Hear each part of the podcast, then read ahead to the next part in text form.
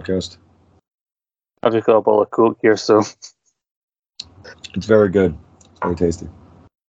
I never had a canned coffee. Again, I don't know much about coffee, and I also don't know too much about my current guest, but I'm going to find out more today here on No Rogues Barred. I am your host, Scott McLeod, back here once again on the Rogue Opinions podcasting feed. Just going a little old school with the introduction, just keep talking as you're recording, and then just jump into the intro when you feel like it. A classic A team strategy. But we're back with No this kind of semi regular show where I chat to people with their rogue opinions in the world of podcasting or just anybody I feel like talking to to you know to understand what makes them tick and how can I figure out how to how to break them. Maybe not How to Maybe not. break them, huh? not immediately, just you know, I just learn people's weaknesses. Just, just in case, here's a list of my school schedule and a list of my fears. you know, me not for me it's like in that Justice League movie where Batman secretly had all those files on how to kill everyone and then they got stolen. Oh yeah, is that a Justice League War? I think it is. I think it was like Doom or something. Doom. Yeah, it's one of those one named one. Anyway, hi everybody. Before we get too far into this, I'm Jim. You know me as the American, uh, the guy who just comes back sort of whenever he wants and does what he wants. I'm like Brock Lesnar. Um, and yeah, I'm, I'm interested. I'm, I'm interested to get to get real. I got my coffee, my canned coffee, UCC coffee. If you guys have it over there in the UK, go like seek it out. It's delicious. Yeah, I wasn't intending to start the show like that, but you started as I was pressing record talking about coffee, so I thought I like, for one for old time's sake, you know. Yeah, I mean, it's better than the stuff we normally talk about, especially when Nathan's on these calls and we have to go, okay, we got to start recording any second, so let's not say this thing. let's save the let's save the horrendous shit for the podcast, please. Oh yeah, we still said our fair share of horrendous shit before we started recording, and yet Oh most- yeah. re- the horrendous shit that we knew we couldn't be recording during uh, was still funnier than half the shit we would say when we actually recorded. Yeah, it, there, there's always that point in the uh, the calls when we're the three of us um, will just be like shooting the shit for a few like maybe 10 15 minutes and inevitably one of the three of us goes guys we should be saving this for the show. Let's hit record. And then we hit record do an intro and then it's like oh yeah what was that thing we were just talking about off air? I don't remember. Yeah, we've already said the thing we, we needed to say about it. Like it's, it's usually Nathan who "Should we start recording?" And I was like, "Do we really need to?" we're basically we're there's very little difference between the conversation between the three of us when we are recording and when we're not recording. yeah exactly i think the only difference is somebody has forgotten to hit the record button on on the on our platform of choice when we do these meetings yeah, it says I said uh, let's give a kind of an interview style show, but it's also kind of just a chat. I'm trying to keep it casual, you know. You know, trying to get to know people and as part of the team. I've been trying to get this one with you done for A year? long Uh, yeah, it's been a long time. I did for for those who don't know. I mean, you know, this is like a, a like a little chat, uh, little thing. I took like a like a extended hiatus from um, podcasting. I had a lot of stuff going on uh, personally, and uh, I was getting more into the pro wrestling uh, thing, and I was making a couple short films. So I had a I had a lot going on, and unfortunately, uh, Rogue Opinions was that thing that I was like, something has to take a back seat for a minute. And unfortunately it was this. It wasn't for any reason that i didn't like talking to you guys. I missed you guys like crazy. And um it just ended up being that this was the one thing i just simply didn't have the bandwidth for. Um uh, at the moment and it worked out like i have a better job now uh wrestling is going really well we hit uh pro wrestling magic has hit sort of a uh like a nice little stride again going into our, our two uh, be like last shows of the year. Um, the writing and filming of stuff has started to uh, wane as we begin to like ramp up some other stuff that we have coming down the pipe. Um, and now I was finally able to just, I mean, here we sit. I mean, go behind the scenes a little. Here we sit. It's in America. It's Thanksgiving, so like all I have to do today is drink and eat food. So I knew that I had to, you know, fit this podcast in. I originally I had like two other podcasts to do today. Those you know about one of them. The other one I don't really want to talk about yet because it's not until and now it won't be till next month, but uh, it's gonna be it's gonna be pretty cool. I'll tell you about it off air, Scott. Can't wait for that. Once again, you'll hear something even better. There'll be something even better off there than whatever it is we talk about here. Yeah, exactly, exactly. We'll get into all the stuff that you were like doing when you when you weren't around and like some other stuff that you've been involved in, in a little bit. But I thought I had to start this show off with a question of utmost importance. A question I think people have been waiting to hear since the f- very beginning of your time here at Rogue Pines. Just how big of a thing was Counter Strike when you were a kid? Oh man, yeah, uh, CS, uh, Counter Strike 1.6, and Source back in the early to mid 2000s was gigantic. Like, I mean, there was a uh, there was a uh, an online cafe, like an internet cafe, like right on the other side of town where I was growing up, and they handed you like these little like key cards where you put it in, you put some money on it, and then you put it in a computer, and you just had time to use it, and they had all these games installed, and the first game that really like besides Diablo 2 um this is me dating myself incredibly but like Diablo 2 and Jedi Outcast and stuff like that the game that everybody was playing at the same time it seemed to be was uh, Counter-Strike 1.6 and that is like the you know the pinnacle of like online gaming really first started taking off with like Steam and you would just play as terrorists and counter terrorists. I don't know if you've ever played it, Scott, but um, you, Uh, uh, no. yeah, and you just like one team had to set the bomb, and one team had to try and stop the team uh, from setting the bomb. And if they did set it, you had to dis- uh, disable it. Um, and it was just fun, typical team deathmatch stuff, and uh, it was really big. At least in my in my town and like the surrounding towns in my friend group like it was a big deal in the early in the early 2000s and that's where i got my my old sign off uh mr right mrri0t because counter-strike was a thing when i was a kid. It was all because everybody's screen names was all in like that leet speak or uh you know like they would replace like a letter with a number that looks like the letter you know like a three for an e or whatever or a four for an a.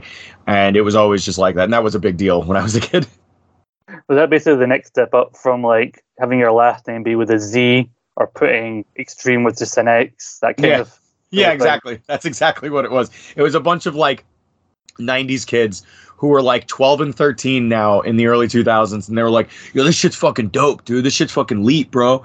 Um and like all of like uh, even when I game today, like I still game not nearly as much, but I game uh, like a little bit and I still just always remember sitting down at I think it was Logon was the name of the, the cafe when I was around uh, when I was like playing at, at the when those things were still like viable. They're not viable anymore because now for you know fifteen hundred dollars you can build yourself a really like ridiculously good gaming laptop or a gaming computer, and you don't have to go out and spend thirty dollars on you know six hours at a place. And now that place is a uh, Dunkin' Donuts, so it all worked out in the end. Yeah. Sorry, I just whatever that joke was like fifty percent callback, fifty percent what is actually Counter Strike because I vaguely knew it was a game, but It very really much- was. It really was. It's all true. I'm, I'm very much like a, and novice when it comes to the game. I think the last game I properly uh, got into was like the Miles Morales game that came out. I want to say last year, but it could have been this year. Like time is a flat circle. It was uh, last year. It was still during the uh, like the throes of the pandemic. Like, I mean, granted, it's still going on, but like when lockdown was still a thing, I think that's when it first came out. Yeah, like I think in like 2020, I finally, like a couple years later, I finally got the first one, the PS4 Spider-Man game, and I had a few months before I got the job I'm in now, and during lockdown, I had nowhere to go, so I played a fuckload of Spider-Man on the play- PlayStation during the pandemic. I did try and play Jedi Fallen Order, but for whatever reason, my two levels in my PlayStation decided just to reject the copy I had, so I've not been able to progress any further. Uh, oh, that game is awesome though too. I mean, the Spider-Man game, the both of those Spider-Man games are amazing. I mean, they're they're what if the Arkham games continued to go, like they m- kept making the Arkham games. I'm assuming that's what the Arkham games would have turned into, and not Gotham Knights, which is not great. Um, but the initial release date for Miles Morales was November 12th, 2020. So it's actually two years old. That game. I think I waited a little while because, like, like I was trying to find copies of it with PS4 because like, I don't game enough to justify moving from my PS4 to PS5 just yet. Yeah, I mean, I am the same way. I have a, a PS4 and an Xbox One, but they serve me just fine, and I don't need the little mini fridge or and I don't need the fucking like the Citadel tower that is a fucking PlayStation Five. Um, uh, I I, don't, I can't justify spending that kind of money on one Mm. yet, but I definitely want to at some point. I just I my PS4 I haven't really used it in like a year. My roommate uses it for everything. It's sitting in the living room. I never get to use it. But um that's you know that's it's neither here nor there. But I just play my Xbox all the time because Game Pass is a thing, and Game Pass is fucking awesome. I spent the entire pandemic playing the Yakuza series, and oh my god, that those games. nice. But uh, I joked about you know, Counter Strike and when you're a kid and playing that game, but you know everybody knows the main reason you and I are here in Rogue Opinions is that you know mainly for diversity reasons. We need people who aren't from England, otherwise just becomes boring. You need they need to had some variety, so they put a Scotsman and an American in there. I I genuinely never thought of it as a as a white male living in America that I'd be filling some sort of like diversity box. But you know, here we are on Rogue Opinion celebrating all different kinds of cultures and you know things like that. I mean, we're really moving the podcasting page forward, Scott. I think that's what we're here for. I mean, or maybe that maybe it's just the English mindset that Nathan has. He, he, he sees Scottish people as a minority, so that's why he has me here. But you guys are a savage but noble breed. I've learned to handle tools like the internet and press the record buttons. It's amazing Yes. You and your dirt hut with like your with your like chickens everywhere, I assume. having to sit very close to the, the router made from bricks. Yes, it's just a, a haphazardly thrown together router in the corner of your hut. But uh, I'm going to give it if you could give us give it insight, you know, into you know growing up in you know, your area of like New Jersey because I don't I didn't I don't tend to meet a lot of people before I met you, kind of you know from your side of the of the world. Um, I mean, all right. So I li- I was born and was and raised in Bergen County, New Jersey. It's like a stone's throw from Manhattan. Like literally, we are right. My hometown is right on the water uh, of the Hudson River, like on top of a cliff, and it is just all you see all the time is the New York City skyline, and it is beautiful. Um, it's just it's it's like one of those things where like people who come into the city for the first time they uh they go oh it's so beautiful. And then if you ask anybody over here you're like yeah I know. It's, it's the fucking Chrysler building. I I get it. Oh yeah that's the Empire State Building. Oh it's it's blue tonight. Cool. Uh it's just because you're over here so much and uh but I mean it is it is everything that you think it is. Like we're all just like oh hey fuck you dude you know it's it's a lot of that I mean growing up in the northeast of the United States is exactly what it seems like, where everybody is busting each other's balls constantly. Uh, that I mean, that's how we all get along. Like I've said the most horrendous things to my best friends, and it constantly is like that. Like, and that's how you know. Like, if if I were to go to the bar tonight, and I ran into one of my friends, and he wasn't immediately like, "Oh, who the fuck is this guy?" what are the what the fuck is going on over here? I would immediately be like, "Hey, dude, what's wrong? Are you all right? Like, what, you're not busting my balls yet. Is is everything all right? Did you get fired? Did, did your parents die? Like, what happened?" And he'd be like, "No, man, fuck yourself." But no, it is it is very much like that. Uh, people are very close to each other uh, both in space and like in proximity to one another and in like emotion, or they hate each other and they don't want to like they you actively don't exist to them. So it's there's no middle ground where I grew up. It's either you fucking love somebody or you fucking hate somebody, and that's pretty much it. Well, enough sounds a lot like Scotland as well. There, Just- there's a lot of there's very little room for middle ground here. We we can be an aggressive people over here. You know, this, I'm, I'm I'm from a place where being called a cunt can sometimes be a compliment. Oh, I'm sure. Yeah, that's like directly like part of the normal vernacular over Yeah. there. Like if you said cunt in some circles in like my neck of the woods or in anywhere in America, they think that you literally just ran over their cat. Like they act like it is the worst fucking word they've ever heard before. They'll say fuck, they'll say asshole, they'll say shit, but if somebody calls somebody a cunt, especially if it's a woman, a woman, a woman will be like, "What the fuck did you just say to me right now?" And you're like, "Oh, cunt, just cu- cu- calm down, fuck you." Like you know, and to me, because I listen to Bill Burr a lot, and Bill Burr says cunt like all the time. Um, so to me, it's like I'm desensitized to it, but then I'll say it, and sometimes people will be like, "Whoa, dude," and it's like you were just using the N word five minutes ago. What are you talking whoa for? Like, oh, I said cunt. That's the fucking problem. Fuck you, cunt. Like, get out of my face. I don't know, like I remember Billy Connolly years ago was talking about you know how shocked people in like America get when they say the word cunt. But he's like they, they, they recoil when you say cunt, yet they take to the word motherfucker like nobody's business. Well, to be fair, motherfucker is just a great a great cuss word. Like it it's so versatile.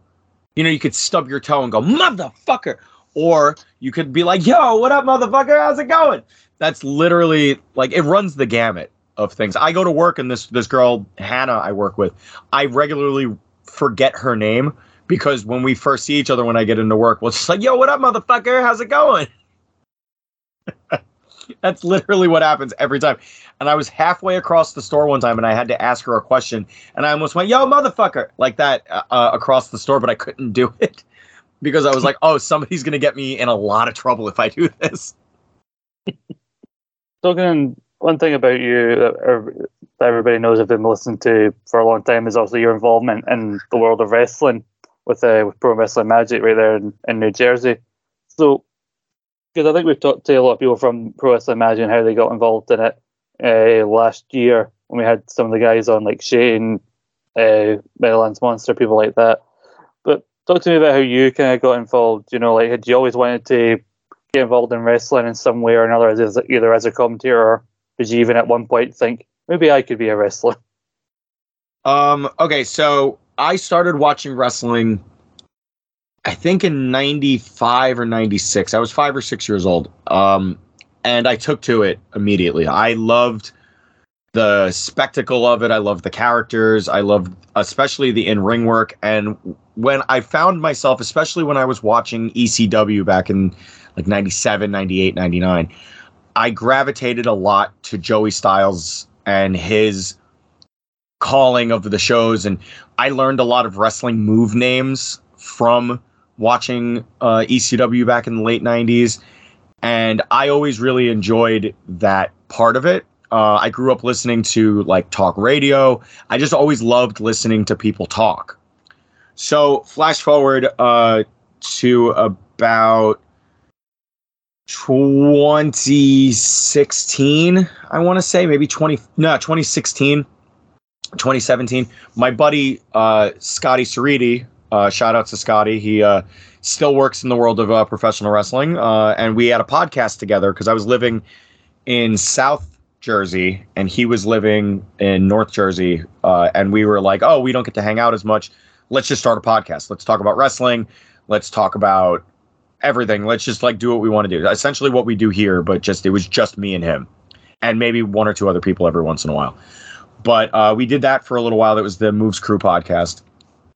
Um, and one day when we were recording, I think we were going to talk about SmackDown or something that week. We were getting ready to record.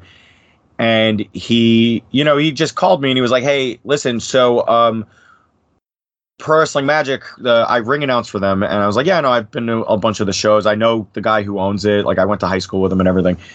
and he uh, he had asked if um, Scott knew anybody to do commentary with him, and he asked me to do commentary, and I was like, I don't know, I never really, I never really like pictured doing that. Um, it just it didn't it seemed really off and weird to me. Um, but uh, eventually he convinced me. He's like, "Oh, just come up, hang out, and you know, we'll just shoot the show. It'll just be like us sitting down watching a wrestling show when we're at my house watching a pay per view." I was like, "All right, well, if that's the way we're gonna do it, fine." Um, so a couple weeks later, he comes down, he picks me up. We go up to back up here to go see Pro Wrestling Magic, and we set we sit down in front of a little recorder that my buddy Danny Walsh because that's how they were recording commentary at the time, believe it or not. Danny would shoot the show and he would just leave like a little like like a pocket recorder, like a dictaphone almost, like at the table.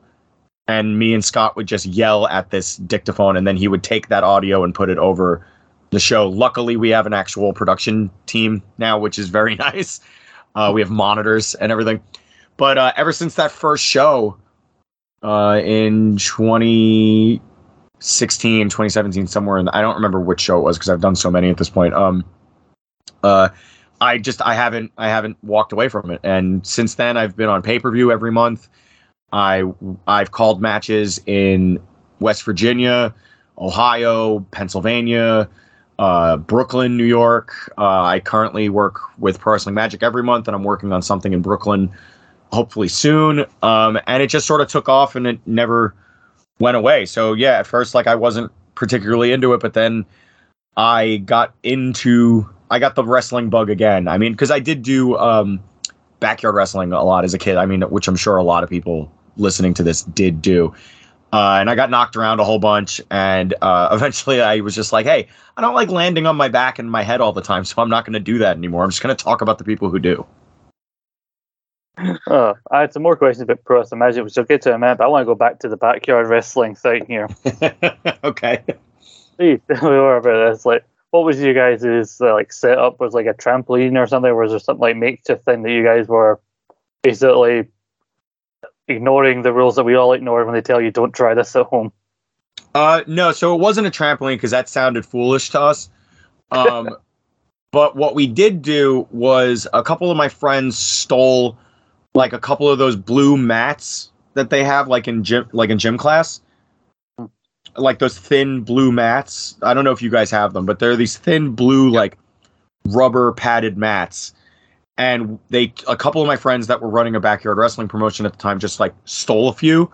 And we would put those down on the, the ground in a backyard and we would run wrestling shows. Like there were sto- i mean when when I was with um, my friends who were doing Jersey Wrestling Alliance, JWA at the time, we did like storylines. I played uh, a British character named William Nigel Liverpool uh, because I loved Steve Regal and William Regal so much. So I just copied that for a little while. Sorry, William Nigel Liverpool. That was the name of the character that I had I had come up with. Yes. Jesus, was the name English make English face taken? no, that sounded absurd, Scott. Come on. Um, oh, I think. But then that all changed when I decided I didn't want to do the horrible British accent that I was doing anymore.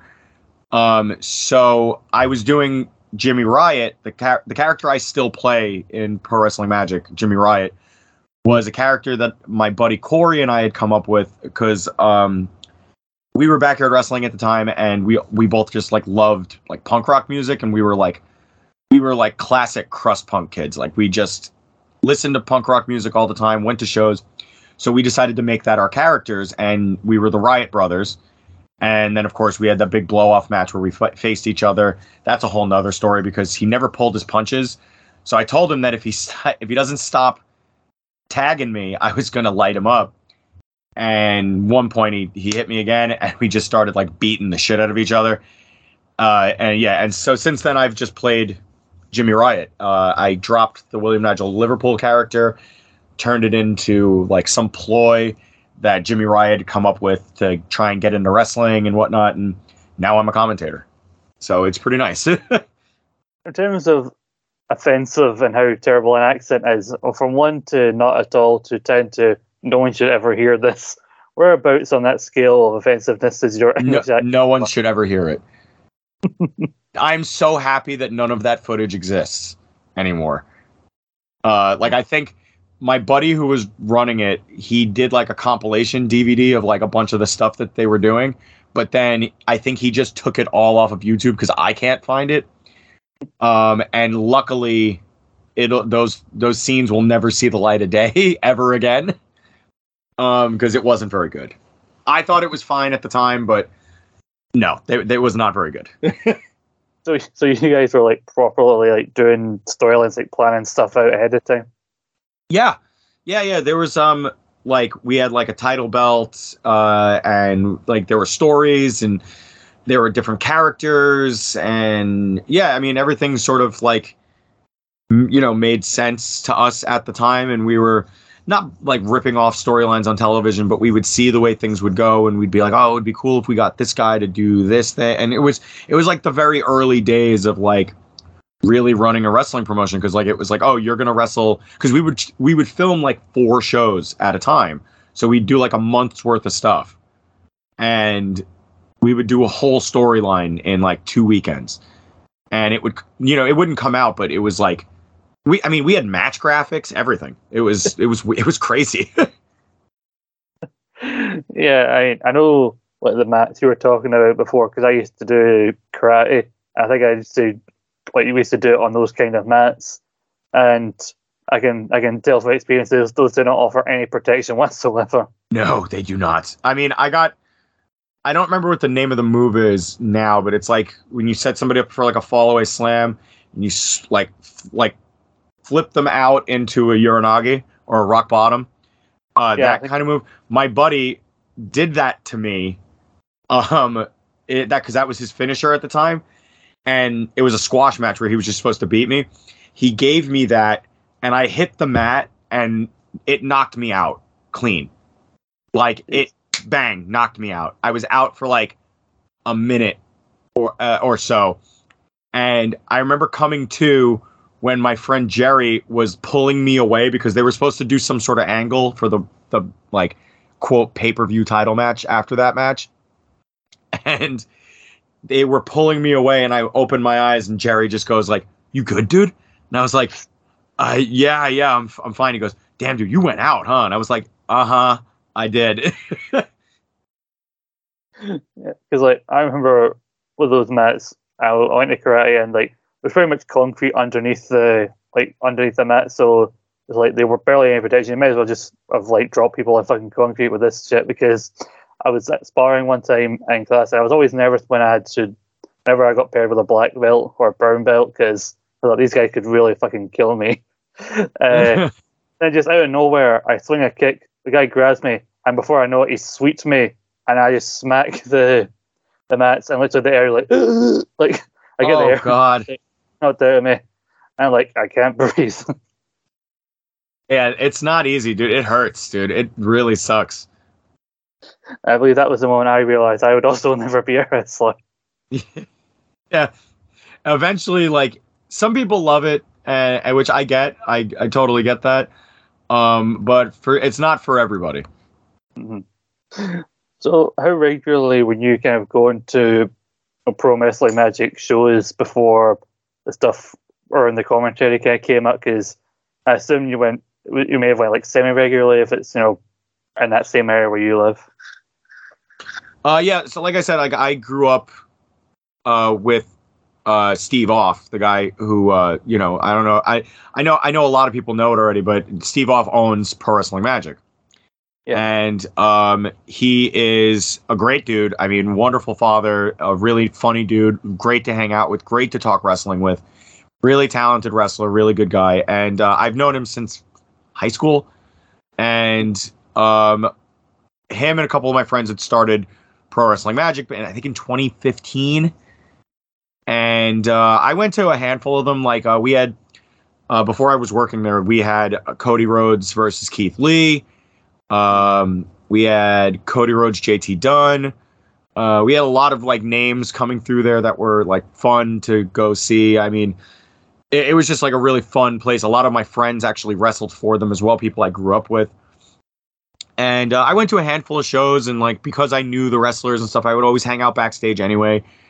Um, I never really like did much uh, as like sitting in the crowd or whatever. Like I usually just sort of like hung out with my friends. Because like a, a lot of it was the people I grew up with would come to the shows and then some other fans and then it just sort of spiraled out into me eventually being there every month you know and uh, th- those days are long too. Like i don't know if uh, a lot of people know this but like we go live at six o'clock at night now east coast time on iwtv i get there most shows if steve hears this he's going to laugh at me but like because he gets there first. He's the, the first guy in the building but i've gotten there as early as 10 11 o'clock in the morning before the ring is even set up or anything to do pre-production to help put the card together in a certain way that makes sense. Um getting the ring set up setting up uh like locations and stuff for promos. And i mean there's a lot that goes into it. Uh but yeah i to answer your question again yeah i used to go eh, frequently enough and then ever since i started working there it's literally been every month for the last six years Nice. I remember in 2016, starting maybe 2017, when there was that JT Dunn Cody Rhodes match, because at that time I was heavily, I got really into WhatCulture. I also had, you know, Cody won the internet title and had the match with Dunn. And I'm pretty sure there was a video on WhatCulture's channel where they they showed footage of that match because I think he was defending that belt. I remember just watching some of it and like not knowing anything about the promotion. I don't even think I, I was listening when they said what the name of the company was, and then it's funny that all these years later I then talked to you, and then you mentioned, oh, we had Cody Rhodes versus JT. And I'm like, oh, that match. I remember that match. Yeah, that actually that got us a lot of um, Cody. Cody mentioned us on the Austin podcast, which was the craziest fucking thing that ever happened, and it was brief. Um, but he's describing like what being on the Indies was like in like 2016, 2017, like that run that he had, and he said something along the lines of, you know, it, it was it was always different. Like I could be at XYZ wrestling in Arizona or Pro Wrestling Magic in New Jersey the next night. And I got so many, th- me, uh, Steve had texted me. I mean, everybody that works with us was just like, holy shit, did he really just say Pro Wrestling Magic? I mean, who knows how many people even looked that up or whatever, but it was so cool that him and his uh, him and his wife both had like such a good time. Uh, From what I remember, they had such a good time being there that all these years later, he still fondly remembers us as a good place to work or anything like that. And he brought us up like on the Austin podcast, which was so so fucking cool. Cody Rhodes for president. I mean, he's such such a great guy. I know how I, I, I've spent a lot of time bashing Cody, especially in the latter days of his AEW run on this show. But, you know, it, it's amazing. Whenever we went back to WWE, I liked him more in those three months before he tore his pec than three years of AEW. And I don't know what it was about that. Maybe maybe it was like stuff where he had to go on these weird storylines because he couldn't challenge for the title or whatever. But I don't think I ever got to see him when he was doing his like UK run. I know he did a few shows, quite a lot of shows over here. He was uh, they did this big theme show for a, company in Scotland called Discovery, where I think they had Cody, Marty, the Bucks, and Kenny over for like a Discovery versus Bullet Club theme show. But I was on like a, lot of that money that I was getting just for attending college. So like, yeah, I don't, I can't justify spending money on tickets to go see Bullet Club. I mean that bullet Cl- that Bullet Club run in like 2016 when they got Cody and it was the Bucks and Kenny and Marty and like I mean you had like the original some of the original guys still in there and like that run for the Bullet Club I think like really shaped what wrestling looks like now because I mean look at it they're everywhere you got AJ versus Finn on on War Games coming up Mhm. on Saturday um you got um the elite back on dynamite you know? I mean i was there in the building for full gear. I mean we'll discuss full full gear later in the week uh the three of us but i was there in the building when the elite came back and damn it was electric. Like that match was so much fun uh live and it was yes it's the stupid flippy yada Yeah. yada yada you know mud show fucking wrestling shit but it was a lot of fun. I hadn't seen them in a, in a while, and it was, you know, the old adage of "How can I miss you if you never go away?" Well, the elite went away, And when they came back, they were up against a great team that they have a great rivalry with. And the ending was unpredicted, unpredictable, and it just worked. That that that night in that building. Now, don't get me wrong. I don't understand why they're doing a best of seven series because what? I mean, uh, unless the Death Triangle sweep it, they go four four and zero, and then they sweep the series, and that's it. But I don't know. I don't know. We'll talk about Full Gear another time. yeah, I really lot I could say about that, but I'll, I'll probably save it for that. But when it came to the commentary, how nervous were you when you were getting ready to do that first show? Like you'd never done this before, and then you guys just been like thrown into this, like uh, the deep end. Um, okay, so the first time I did like are we talking the first pro wrestling magic show or the first time I was live on pay-per-view? Because those are two very different experiences. Let's do both. We'll start with the first pro wrestling magic show, then work our way to the other one. Okay, so the first pro wrestling magic show um that I did, I remember being at the building. I was luckily I was at the building early enough that I was kind of settled in and I I did have a beer like right before the show started. Like I I had grabbed a drink and everything. So I I don't remember being that nervous because Scott was there with me and he just kept telling me all day like dude we're just going to talk about wrestling. We're not going to be characters like you you're going to give me shit like we do on the podcast. I'm going to give you shit. We're just going to talk about wrestling. That's it. We're going to talk about the wrestling that's happening in front of us just like we always do when we watch the pay-per-views. I said, "Okay, cool." So that first show, I remember we just had a good time and it was fun.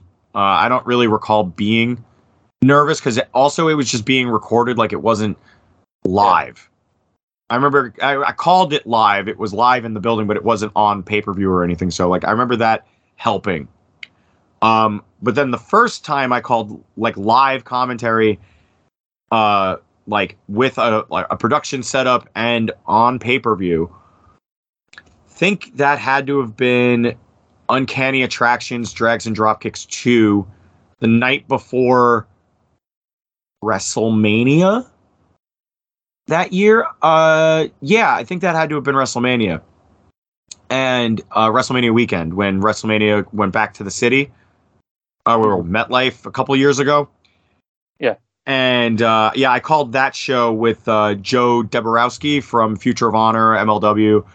Uh, and that guy's a great fucking guy. Like he's really helped me a lot. Like gave me a lot of really good pointers about like never missing the pinfall, uh, you know, just staying in character, doing what you need to do, uh, and like really getting everything over and being committed.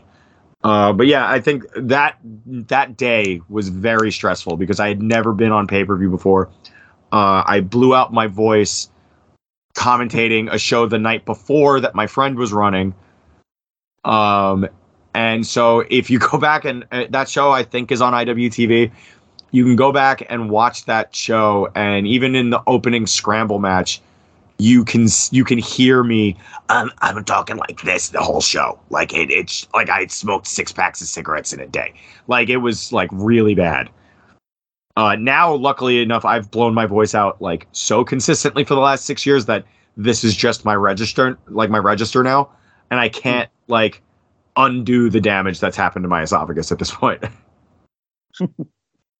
when you look back on like your time with part of Pro Wrestling Magic, you know that being there on a given monthly basis, is there a point where you kind of you're there on commentary and you're you start to feel you know more comfortable, starting to feel like you're like you're in a, you're kind of part of the show now? Yeah, uh, absolutely. I mean, um, right before the pandemic, uh, it was actually, geez, uh, three years ago uh, this month uh, on Veterans Day, uh, we um, started a little YouTube show that's still on YouTube. By the way, you can watch every episode. Is a YouTube show called uh, Monday Morning Magic that I hosted. It was sort of like uh, you know Good Morning America or the Today Show or uh, you know whatever you guys have over there, like Good Day Scotland or whatever. Um, it was like one of those types of shows, but in the world of pro wrestling. Like I would, there was always an interview that I conducted. Uh, luckily, my roommate um, Joey, he went to Full Sail University. He's like a director and a writer. I mean, a prolific fucking writer. The guy's like insane. Um, but he, without me knowing it at the time, he ended up fessing up to it a few months into it. Is that he gave me method actor training. Um, and while he was directing me or asking me to do certain things or whatever, he was giving me like little bits of method actor training where when I'm on camera, like the second I put my suit on, the cameras start rolling. Luckily, I get to do an entrance now, uh, which is pretty cool. Um, maybe we can play that. That could be like the, the play out. I'll give you. I'll send you the, the song. That could be the song. The song that ends the show. Um, see that's see again. That's what I. My brain immediately goes to production now. It's Oh, like it's so strange. But to answer your question, yes, I um I do feel like a big part of the show now. I'm referred to as the voice of the kingdom because I'm the Jim Ross. I'm the Michael Cole. Uh, I'm the Excalibur. I'm that guy. I'm, you know, me and Shane are sort of the hosts of the company, and that's a pretty cool feeling to be that like integral. Like I couldn't picture missing a show, or I couldn't picture uh, Shane missing a show at this point. I'm, I'm still laughing at the Good Day Scotland thing. but I mean, that's not a thing here, but I really think it should be. You guys Somebody- don't have like a morning show? I mean, we do. We have morning shows that there's more like UK ones, like wide ones, that maybe like filmed in England, but they go out, you know, like this morning or Good Morning Britain, things like that. But I don't know if many specific to Scotland. I don't think Good Day Scotland would be the name of it, but if someone's out there in the world of TV, get that get that fucking ball rolling now. Dude, no, just whatever is the main Scottish channel over there. Fucking, it should just be called Wake Up Cunts. and it's just a hungover broadcaster going, just being like, and I'm not going to do the accent, people. Um, just a lot, just going like, all right, you fucking cunts, wake up. We're going to have some fucking actor on, I guess, who's over here promoting some fucking thing. Somebody get me a fucking whiskey please for fuck's sake um fuck all right commercial and then i'll, I'll be I'll, I'll be here just like disheveled and tie half on everything. I would love that. I would try and hunt that down on youtube every day. That would be my morning show here if that existed. Wake up cunts. Uh, sorry, when you said the words "wake up, cunts," I was about to take a drink there. So thanks for that. you get you gotta you gotta be you gotta be careful man. People people pay me to be funny. So i the, if i start going on something unfortunately it doesn't st- like this train doesn't stop rolling. But because it's cool because like when you were like telling me and Nathan when you would tell us about like stuff you you guys were doing and I look, you told me about Monday morning, Monday morning magic so I looked it up and then we've had guys from the shows you know, on the podcast before. So it's cool that you as a commentator have also got your little running like storylines as well because like you had the continuous thing with you and and Lou the the Meadowlands monster where he just he just bullied you for for lack of a better word He did, yeah, he did. One of my favorite thing, the hardest thing I had to film with Lou was an episode. I think it was called "Waiting for the Monster." It might have been episode six. It's the episode where he like pushes my head into the. uh It's like him versus Darius was going to be the Dark Arts title match, and he like pushes my head into the table. and He starts screaming at uh the camera and stuff. But I, the whole crux of the episode was I was waiting for him to show up. Like it was like we had come up with this idea that he was too good for the interview or he thought he was too good to have another interview with me. So like he was like he comes in like on the phone with somebody and it's him trying to schedule a shiatsu massage. uh, because he had cut some promo on me before we'd filmed the episode. And he was just like, maybe I'll go and I'll get a fucking shiatsu. And I remember when I heard him say that in the promo, I texted him and I was like, that shiatsu line made me nearly shit myself laughing because it was so funny. And I was like, let's do that for the episode. And he comes in, he does the whole thing, he puts his phone down on like a table. He goes, hold on, I'll be right back. And he puts his phone down.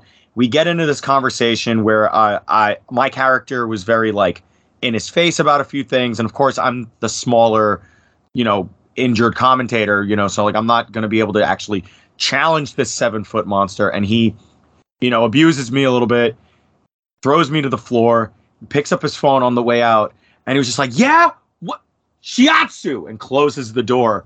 And me and Joey had to film that scene three times because it just kept making us laugh like really hard.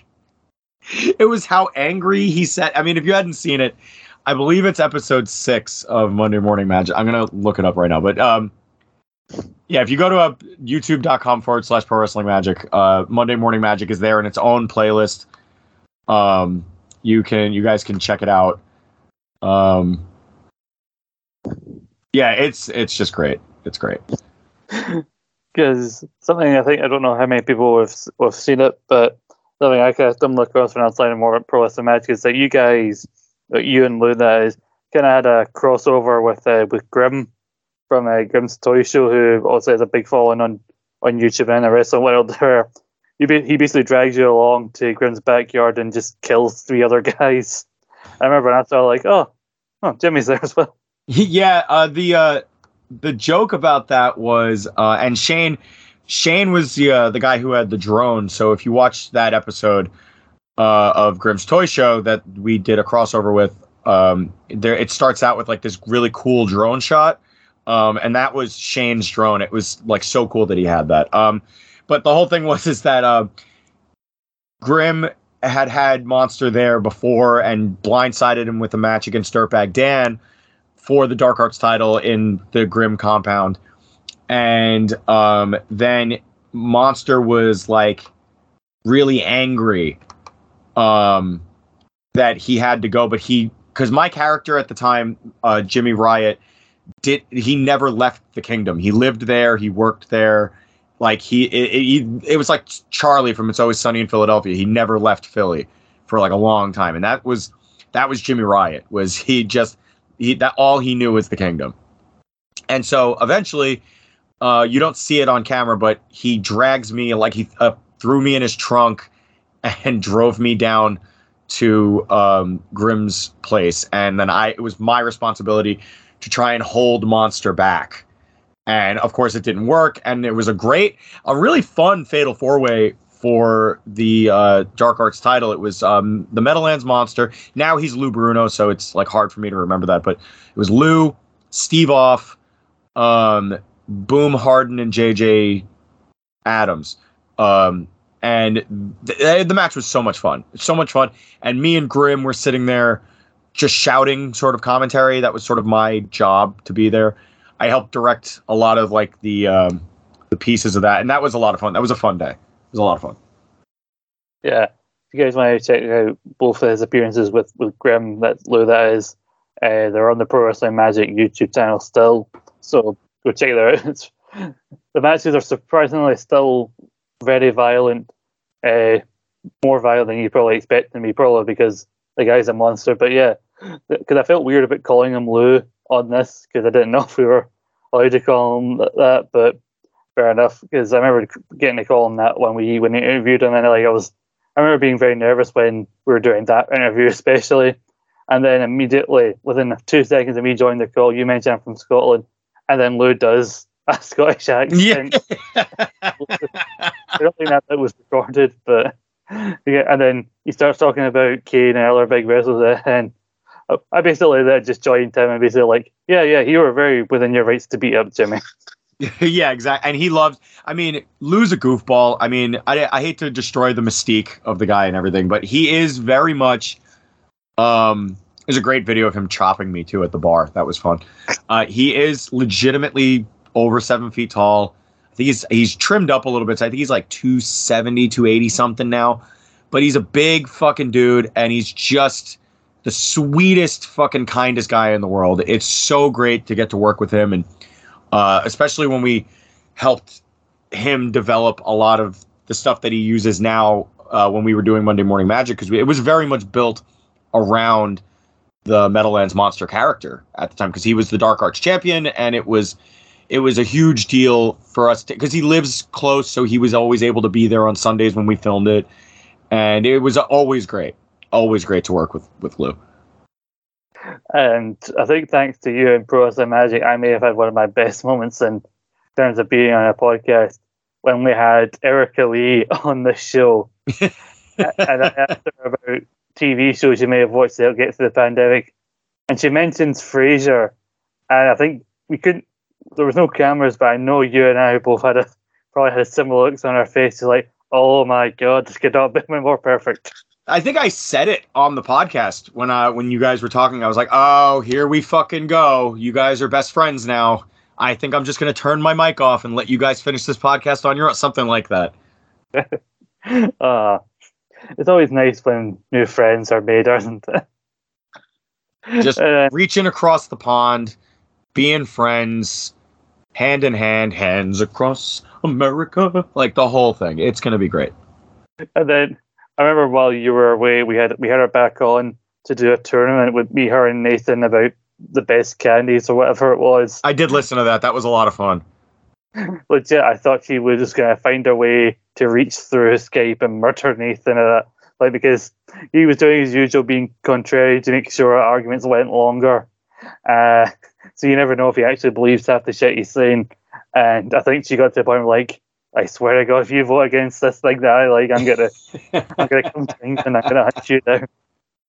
I when I was doing the um like I recently did uh KJ and AZ's the Super Crazies uh with KJ of Inside the Ropes fame um who was just on The- with the uh, Crown Jewel podcast with us. So thank you KJ as always. Um but Buddy KJ. Always, all you ever bloody talk about, buddy KJ. Well, he's a good guy. He's a nice. He's a nice guy. Um, and he reaches out and he uh, like when he thinks I'd be fun with something, he like reaches out, and it's always really nice to work with him. But he, uh, I filled in the Nathan role of that DC tournament, and I, I literally argued Amy Adams all the way as Lois Lane all the way through to like the end of the podcast, like just creating arguments to keep her in the tournament. But then like Schwarzenegger would come up as Mr. Freeze, and me and, and AZ would just be like, dude, he's great. What are you talking about? It's the Terminator. He's not awful. And like we would save these characters that were atrocious from getting moved through because it was the worst DCU, DCU character of all time. And we would save Michelle Pfeiffer as Catwoman and put through Amy Adams as Lois Lane or fucking I mean, if you haven't had a chance to go listen to it, it's a long it's a long episode, so save it for like a cross country trip or whatever. But it's very a very fun episode to listen to of of that show.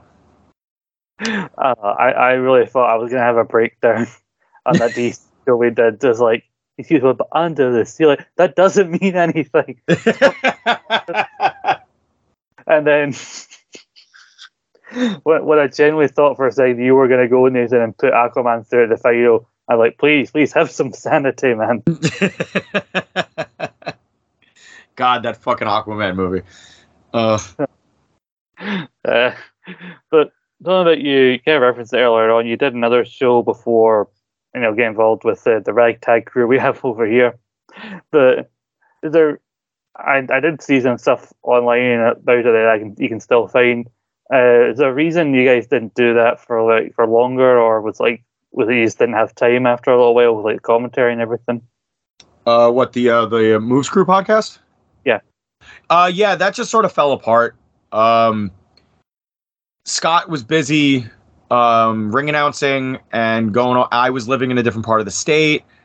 Um, and then he met his girlfriend that he's currently living with, and that took up a lot of his time. And I was very busy with some stuff. It just sort of fell apart time wise, and we we would always at the beginning, especially, we would always just sort of um like plan out some stuff. Um, our Raw podcast was called the the the anonymous Raw General podcast, and we would always talk about uh like we would always talk about wanting to do certain things for certain episodes, and then it just wouldn't happen. And then our buddy Tim got involved, and he was doing like deathmatch report. He was our deathmatch correspondent, and he would do stuff. And then I did uh, the mustache ride, which was like short little 15 minute, like this is what's bothering me this week things that I would clip into certain episodes. Um, we tried there at the end for a little while. Uh, we made a documentary about going to West Virginia, little things here and there, but it just sort of fell apart. Like it just it's it's nobody's fault. It just sort of wasn't working, and I loved it. I I loved doing it. It was a fun show, uh, very much like the way that we do these things. Like it, it's you know very similar, but um, it just yeah, it just didn't didn't work out. But bring it back to something that we always seems to come up, especially with the Rogue Opinions crew on these shows. We always find a way to bring it back to kind of the early beginnings of, of Rogue Opinions. But Jimmy, even before Rogue Opinions, do you remember the first time you and I were on a podcast together? What is uh the rope break days, right? Yeah. For whatever Fuck. reason, I think I think the other guys barely even enjoy saying the words rope break sometimes on these shows. But yeah, because I think I recorded something with Liam earlier in the day. That I think it was you, me, and Liam came back for something the week of WrestleMania 35, which I think because of poor like management, uh, I don't think it ever got uploaded in time, or somebody was meant to it and they said no, it was maybe someone so who who uploads it, so nobody knew what the fuck they were doing. But so yeah, I remember jumping on the call with you and Liam, and then just in- hearing you talking like, "Oh, what you guys talking about?" And you were talking like, "Oh yeah," just offhand I mentioned you were working with like a show with Gang Gangrel or something like that. Yeah, yeah, that was um the benefit show for uh, my buddy Joey after his car accident. Um, he, got hit by a car, so like uh, we decided to raise some money for him, and then Gangrel was on that show, and that was funny. The first episode of Rope Break that actually got posted uh, was the WWE Superstar Shakeup special that we did, um, April third, twenty nineteen. That's what this says here. Uh, I don't know. I think the, the we did one before that, but it never went up or whatever. yeah, Because didn't I call didn't I call Nia Jax fat or something? And like it like li- li- this is like legitimately the the reason I don't give a fuck. That guy doesn't speak to me anymore. And he tried like talking down to me about like we need to watch our language. And so I said I'm not saying she's like I said uh, on the podcast. I said she needs to learn how to wrestle and lose a little bit of weight because she's going to end up injuring herself if she's like this this way. I was genuinely looking out for the woman and he was just like you can't say shit like that and I was like it's my opinion. I don't give a shit if it's right or if it's wrong. That was my opinion. The woman's a dog shit wrestler. I don't care if she's uh, the Rock's cousin and has cute eyes. Like she needs to be better and be safer because she was hurting people at the time too. She was constantly hurting people. And I was fed up with it at the time. And he tried fucking talking down to me about it. And I was just like, dude, we're doing I'm doing this work for free. Like we're just trying to make something here. Like you're supposed to get people to pay attention by saying and doing things that make people go, Oh shit, I want to hear what he said. You know? And it's just that fuck that guy. fuck him. because like I remember also hearing from other guys like how he was. I saw how he was weirdly into Sasha Banks, like to the point where he didn't want anyone saying anything negative about her on like shows or like we get annoyed people who said positive things about Charlotte Flair, that kind of thing. And I think being there as briefly as we were was probably for the best. But how did you get involved? Because I remember just seeing something posted on Facebook. I don't know if it was the same for you. Uh yeah, I think it was it was in the inside the ropes fan community, wasn't it? Yeah. Yeah, I saw that post and I think I answered the post one night and I was like, "Oh, I I podcast from time to time." And then I got hit up and we got pushed we got put together and I think that's just pretty much how it went.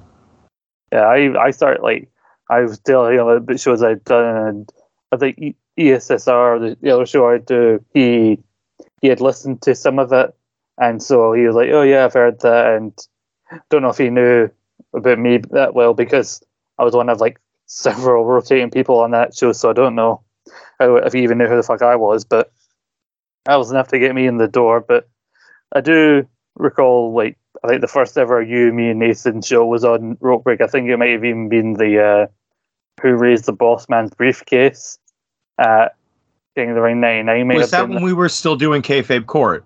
oh no, actually, it wasn't kayfabe. It wasn't that. That was a different case. Yeah, but kayfabe Court was uh, GTV. Who's GTV? Oh god, that episode is gr- guys. if if at all possible, you need to hear when we did kayfabe court. Like we did it a little bit when we first started over here too. Mhm. Um, yeah, Jesus. I think Oh, it was it one of- What is the Rock cooking? Was the first one.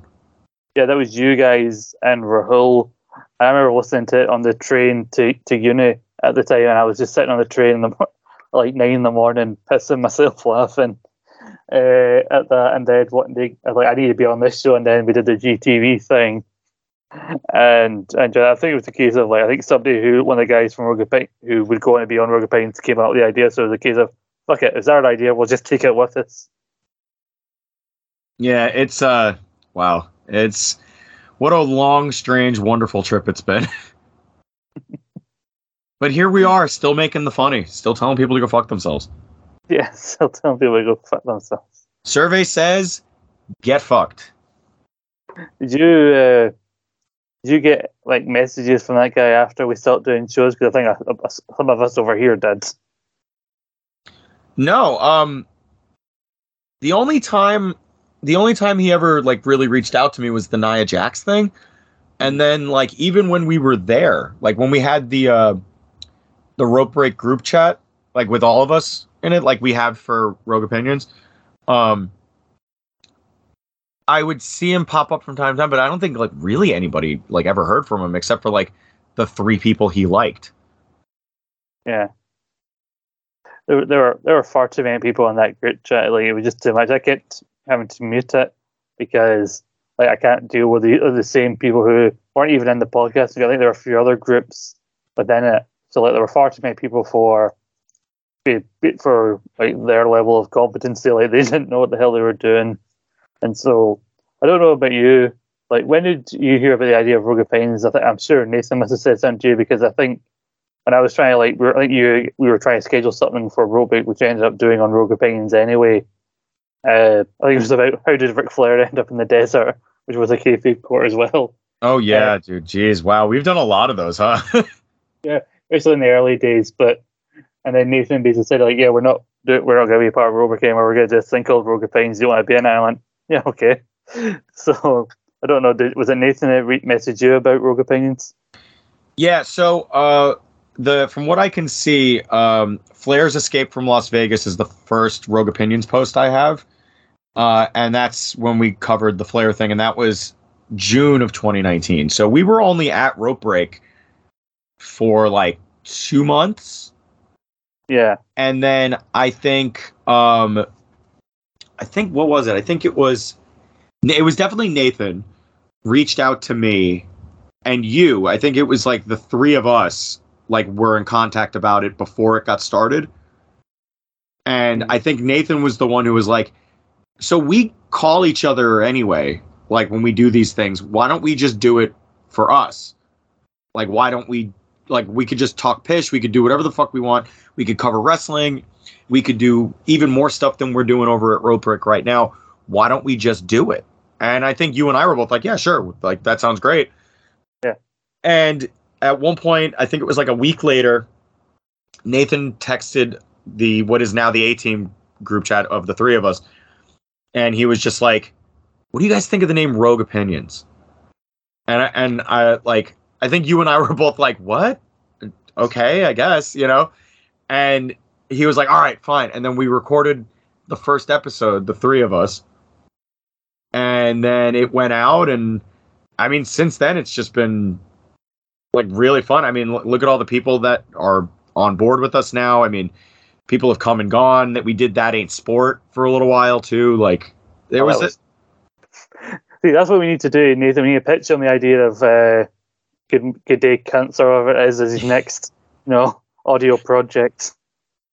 wake up cunts. That's that's. yeah, Nathan, Nathan could do some stuff with that, I'm sure. I'm sure when he listens to this, if he listens to this, he's gonna hear that, and before we he gets to this point in the podcast, he will have already written something. Yeah, he's already um, scribbling that idea that somehow involved John Cena and Sigourney Weaver somehow. I'm But- sure the words Sigourney Weaver were already like on the page at this point. like because I didn't realize how much. Because like I found out through talking to Nathan and Carl for this series that Carl was obviously on early on, and I think they go back and forth because between Nathan and Carl, like one of them says the other came up with the name, the other says the other one. Uh, I remember seeing the name, thinking like, "Oh, that seems all right as a name." I couldn't. I would have, if I could have came up with anything better at the time, I might, I might have, but I can't. So like, okay, we'll go with that. Yeah, exactly. We did Carl's episode, we jokingly framed it as like the real mastermind behind Rogue Pines tells all and exposes Nathan. yes, from his palatial mansion on the the the, the coast of of uh of like England uh that Nathan has with all of his his uh his butlers and his you know maids and all the help that lives down in the dungeon does all that work for him. He's up there scribbling away on uh, his whiteboard and coming up with brilliant ideas. like, uh, I remember Carl coming over early on as well, and like around the same time we did that show, we also me and Carl also did a show about Double or Nothing, which I was very nervous about because me and Carl had never spoken before we did that, so we were kind of thrown in the deep end. And then fast forward a few years later, me and I have a regular show named after the bloody Godfather's catchphrase. That is a that is a great name for a podcast, by the way. Potting ain't easy. That's that's pretty great. uh, like I remember me and Nathan also we were talking about it where we uh, about Vengeance 06. We and him did a show for Rogue Opinion for uh, for Rope Break, where for the first time we met was on a recording of a review of Vengeance 06 for some reason, and we've we've kept it going since. Like I've never forgiven you for making me watch that, and like we even talked about like looking back on that show, and I remember telling messaging him like I listened to ten minutes of that podcast. It's unlistenable. Don't listen to it. it's so bad. but like, so I think uh, early on, I think part of the reason we became the A team is that we and I, the three of us, were doing a lot together and like varying combinations, but especially as a as a trio, which meant a lot of late nights for me and Nathan because of like time difference and everything. But it was it was still a laugh, and I did, it still makes me laugh that Nathan part of his thing with Rogue Pains is getting other people who could talk wrestling because he was you, you could tell he was trying to take a break from it but every so but more often than not, he kept getting roped back into wrestling. Yeah, I mean, look, we're about to do it again uh, with um with the full gear review that we got coming up. Uh, yeah, programming note: there's going to be an A team full gear uh, reunion spectacular uh, later this week. Um, yes, it's going to be like over a week old, but who gives a shit? We don't do things the way you want us to do them. We're rogue opinions. Uh, fuck you, go Devils. Um, it, the thing is is is that like the three of us were doing like a ton back in the day like when we when this first started like we were doing uh the uh the brackets that we'd come up with or we would just debate stuff. Matt remember master debaters? Yeah. Um we do kayfabe court. I mean we were just like pumping a whole bunch of stuff out and then luckily like carl came in and uh rahul was here for a hot minute. Um, and like it just sort of like spiraled out where uh, like it went from like a lot of the pressure was on the three of us to be like, well, this thing got started. Let's just crank shit out. Let's spend seven hours on a fucking Skype call and put out fucking three episodes of a podcast over a couple of days, and boom, that's our week. You know, and uh, it was so much fun that way. So much fun.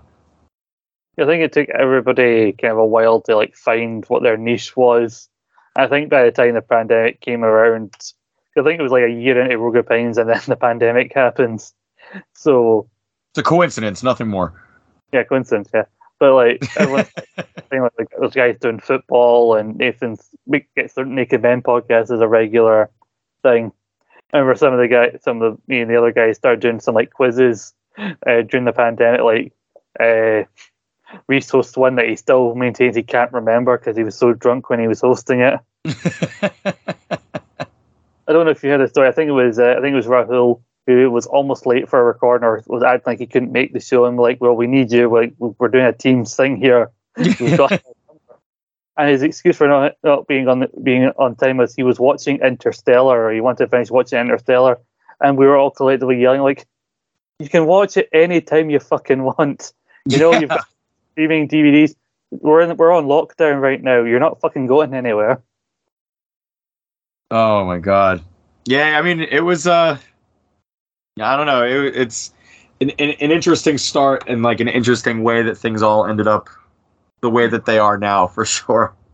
I think it was also fun because like I was free because the summer was starting. Remember that time, and I was I was I wasn't I didn't start back at university till like September. So I was free to do all sorts of weird ideas, and we just kept coming up with new shit. At one point, we did say like, okay, we're pumping stuff out a bit too quickly. Let's try and slow it down a bit.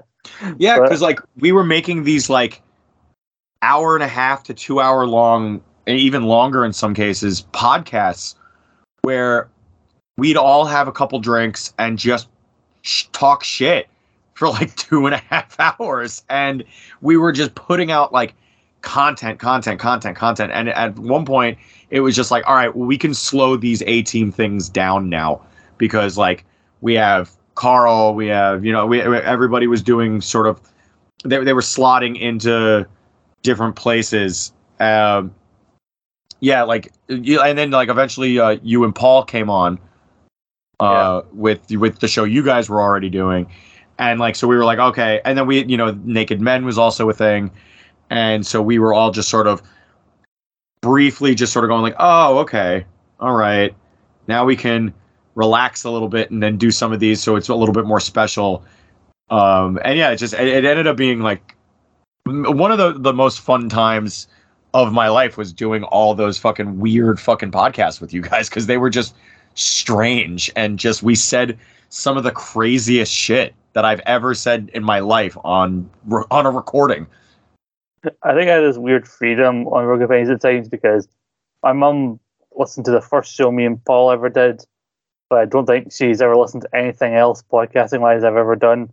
Primarily because a lot of it has been wrestling based, but other than that, I don't think she's not a big podcasting person, and I, especially not ones about whatever it is I talk about. So she sometimes when I would say something like shitty or something maybe offensive on a show, I'm like, I can say that safe in the knowledge that my mother or anyone else that I care enough about will never hear this. well, I mean, I'm sure there's a there's somebody in our lives that we would prefer that they never heard some of the things that we say. Uh, me, I don't, I don't give a shit. But like, I'm sure like most of us have somebody in our lives that like, oh my god, you heard that? Fuck. Uh, it's just, it's just like a. Oh my god! Because like like I said, we say the craziest shit to each other, especially when you guys are up at three in the morning due to time difference, and I'm over here just getting out of work. I'm delirious. I'm having a beer, and just we just roll on things. Or when when we would like do create a band or create a SummerSlam or whatnot, and we would just write these like, I I mean, just wild, fucking fantastical wrestling shows or movies, and to to listen to the shit Nathan would come up with was and to have to try and like as as like a co-host to have to try and um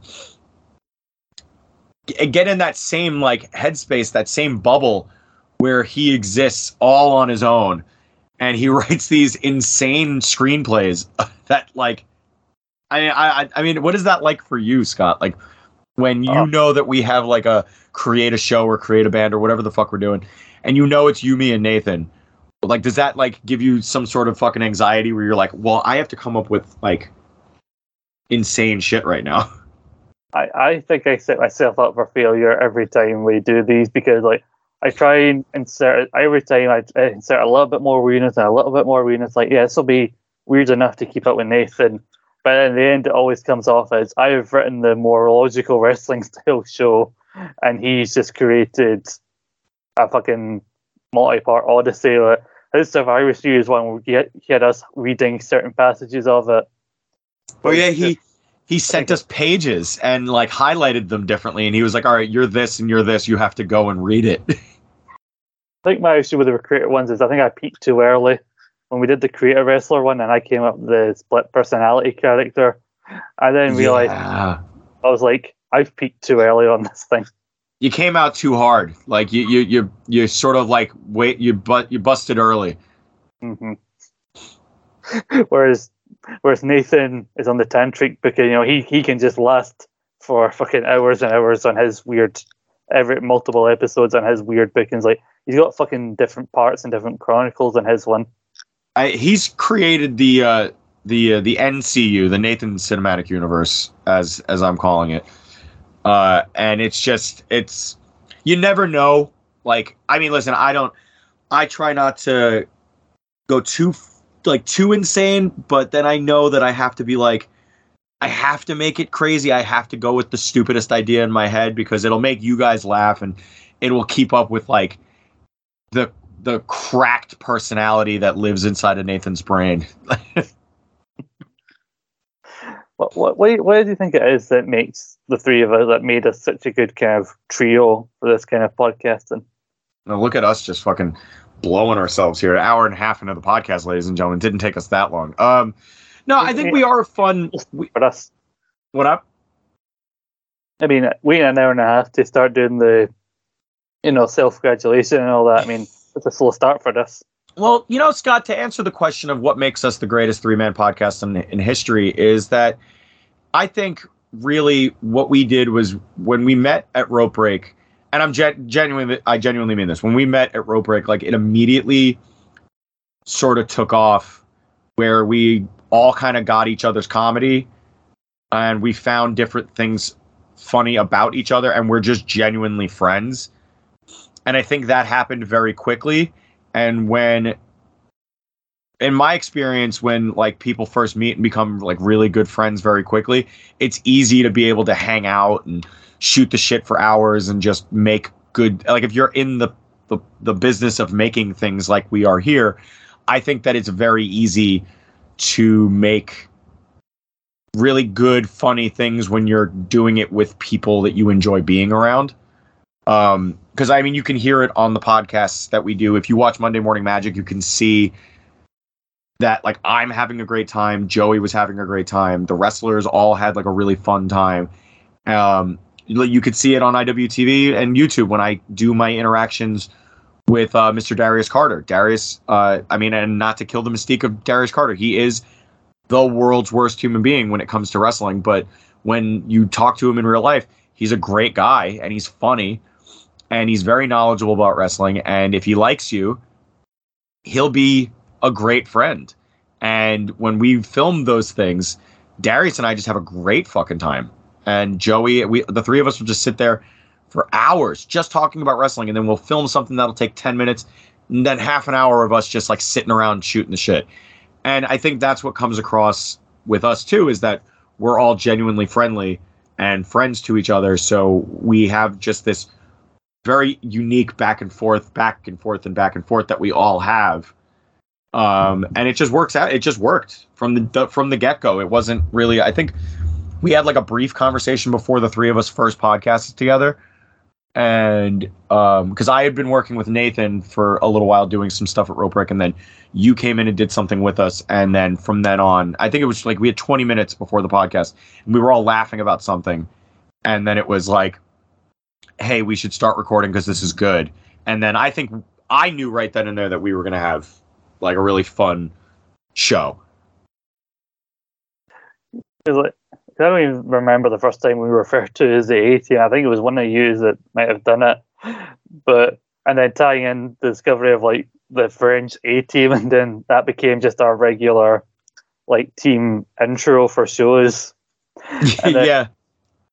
I think one of the best shows we, we the three of us done for me personally, I think was when we did the a show so long it had to be in two parts when we did the Rumble 2020.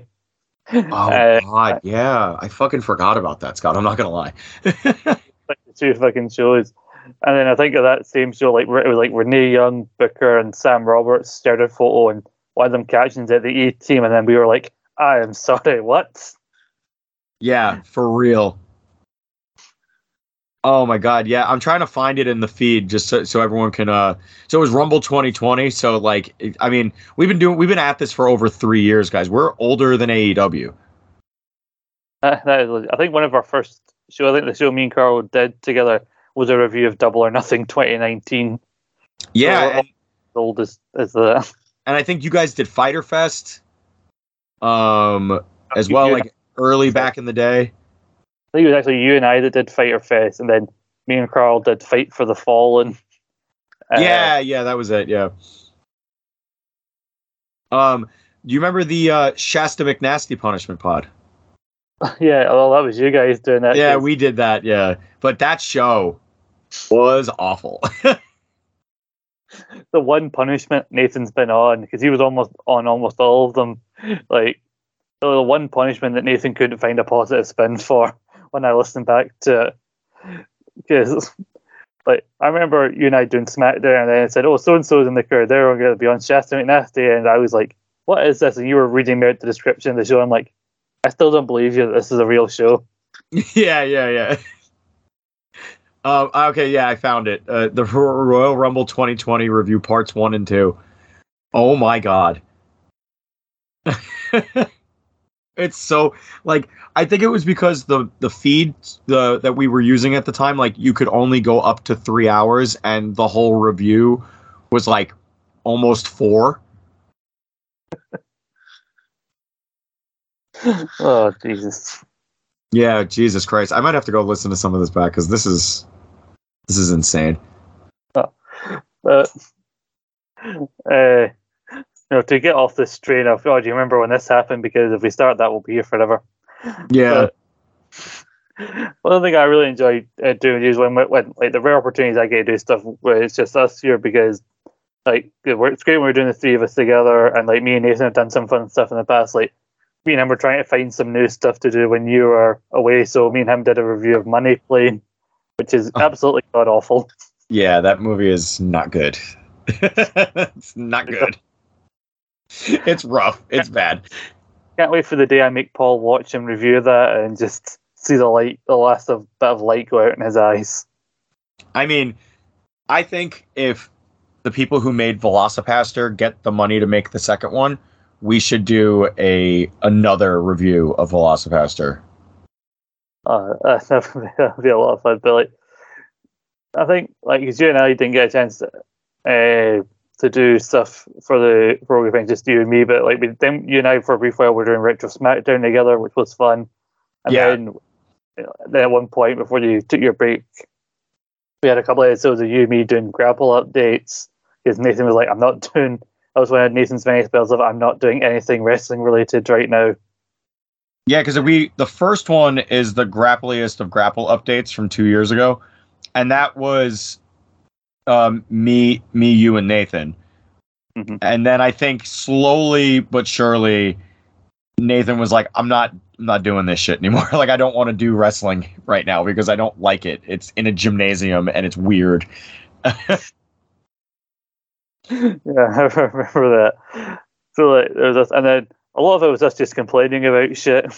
To be honest, like I remember there was a draft that year, and I was, and you were like, "What did you think?" And I was like, "A load of shit, wasn't it?"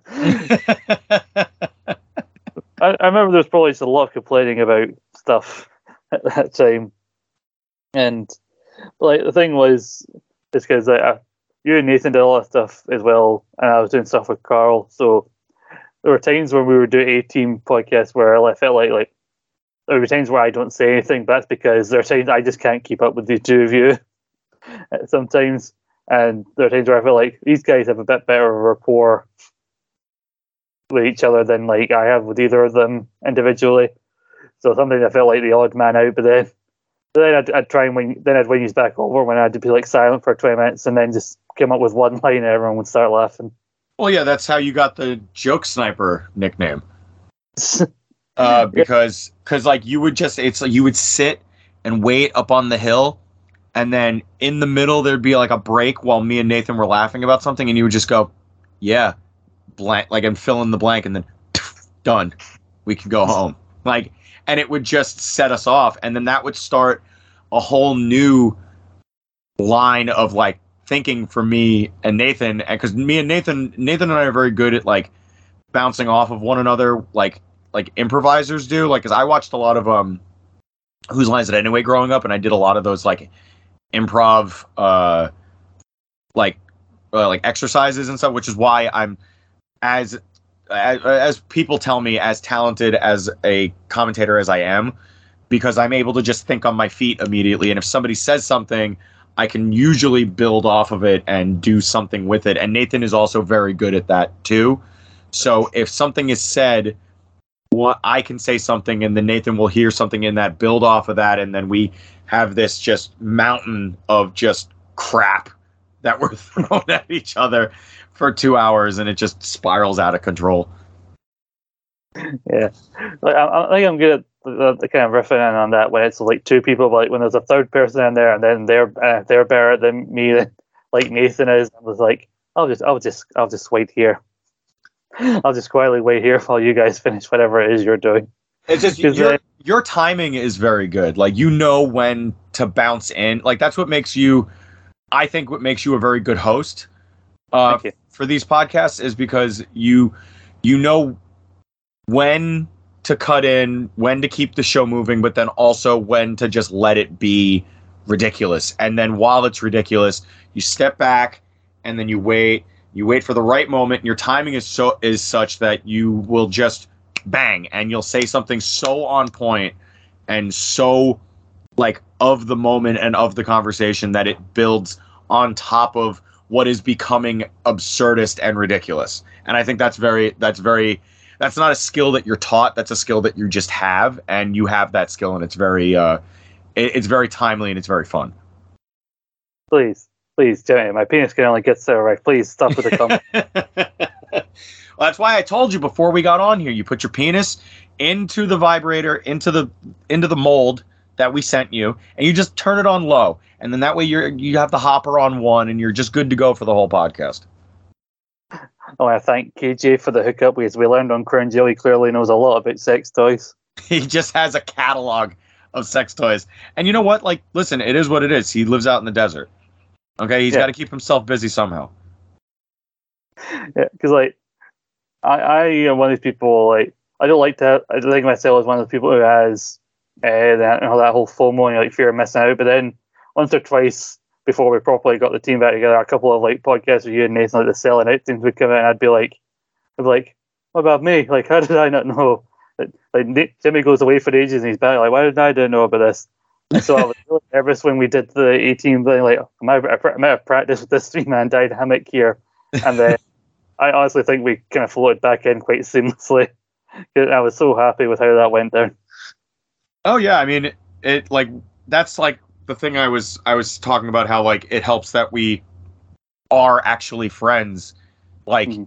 outside. Like we don't just come together. I don't think anybody really just comes together and they don't really like not talk to the like they're they're not friends. Yeah. But I think that's what helps is we have such a good friendship and a good like like trust for each other when we're doing these shows is that when I know that I'm getting on a podcast with like you or you and Nathan or just Nathan or something like that, there's that there's like it's like when you get into the ring with somebody, you have to trust your partner in the ring with your life.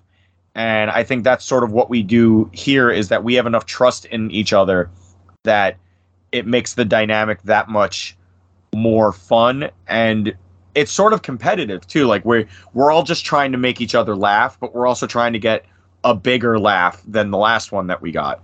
And I think that it's fun and it's healthy and it's something that I think all three of us are just very good at. I think that we just genuinely are just very good at what we do and you know, it's it's good to be good at things as when you're making things because I know a few of my friends who do podcasts that like they're not very good. Like, you know, I, you listen to something and you're like, well, like we uh, at Rogue Opinions like we don't even do that. You know what I mean? like we're, we'll just go uh, that's that's like it's like amateur shit. You know, like we- we're amateurs. We're, I mean, I'm not making a dime off this podcast. Like we're not doing this professionally. We're doing this because this is how we hang out. And um, a lot of people that I think also like the distance helps too because like we all lead such different lives in different like Yeah. atmospheres and, and societies and stuff that at one point it helps that we have so much in common but we live separate lives. You know it helps that we have all these different perspectives rogue opinions if you will. Um but then i listen to one of my a couple of my other friends podcasts who they hang out together all the time. Like they see each other all the time. And they end up having the same stories with one another. And they just you you get a lot of like the oh it, you should have been there stories. Yeah. and luckily we don't have that because we live thousands of miles away from each other.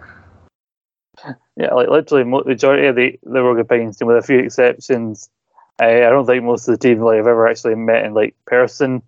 With, with exceptions, like like Reese and Liam, I think know each other. Let's see, there's Ben and, and his Ben and Nathan. Literally, the only person from the team I've ever met in person is Anthony, who doesn't appear on shows. He just does articles. I just happened to be I was in the same pub as him when I was on a stag do, and like we've got a Facebook page over at ESSR, and a bunch of the guys were on the stage with me from ESSR, and Anthony's part of like a Facebook page we've got going. And one of the guys came up to me and went, "You know Anthony Fitzpatrick, don't you?" I went, "Yeah, why? He's over there." Yeah, that's that's crazy. Because I know I know Anthony a little bit from uh, like from the inside the ropes community and stuff. So like I, I know Anthony like a slight bit. I'm sure if you asked him, he probably doesn't know who the fuck I am. But that's that's generally the place I like to exist anyway. yeah. So it was just weird. He's somebody else who I, you know, I want to, you know, break his podcasting virginity, if you were, and get him on this show. But you know, he's a family man, so his it's been very difficult to get him on. But one of these days, we'll make it happen. If we can get Jimmy finally on the show after all this time, we can get anybody on. Anything's possible, Scott. I mean, listen, we've gotten KJ. At some point, I'm sure we'll get Ollie. We'll get we'll get a bunch of people on this show and corrupt them in ways that they don't yet understand. but uh, I wanted to ask you guys something else about like you went away uh, around about February March time. I think was the last time you were on before you, you took your little break of, of 2021.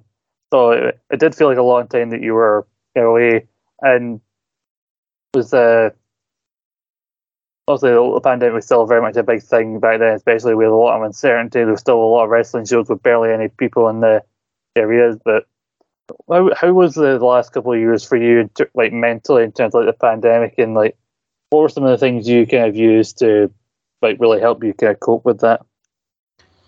Um, well, luckily during the pandemic, um, uh, Pro Wrestling Magic was still going. Um, the pandemic was very difficult uh, mentally for me because uh, the relationship I was in was falling to pieces. I was with a woman for seven years, and that was crumbling, and it was hard. Um, and you know, I worked six days a week uh, at my old job, like during the pandemic, surrounded by hundreds of probably sick people all the time.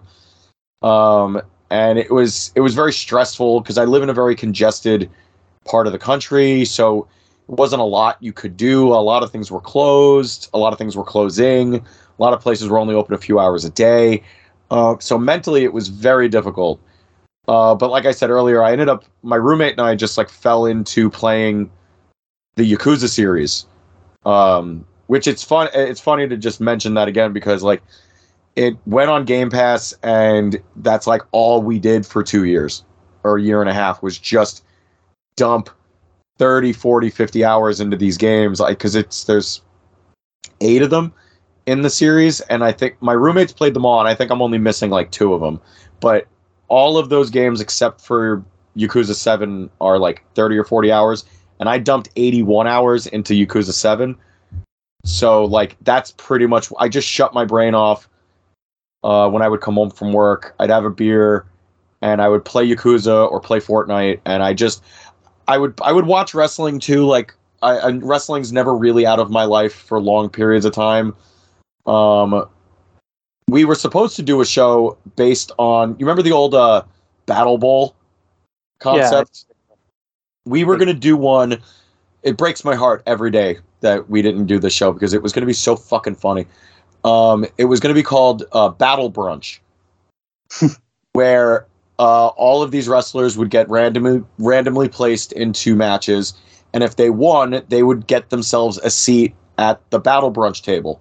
And we were going to have a table on the stage of just wrestlers sitting around eating bagels and all of this stuff. And then once that table filled up, we were going to have all of them wrestle to see who was going to win the battle brunch championship which I don't think we've ever told anybody this, but we were working on getting a giant golden bagel as the as the prize. And you know, you were going to use it for you know, cashing in on the world championship or some such shit. But like it literally was coming to fruition and because of the um the lockdown stuff in my state, we couldn't use the building like a month a month like a week a couple weeks before the show.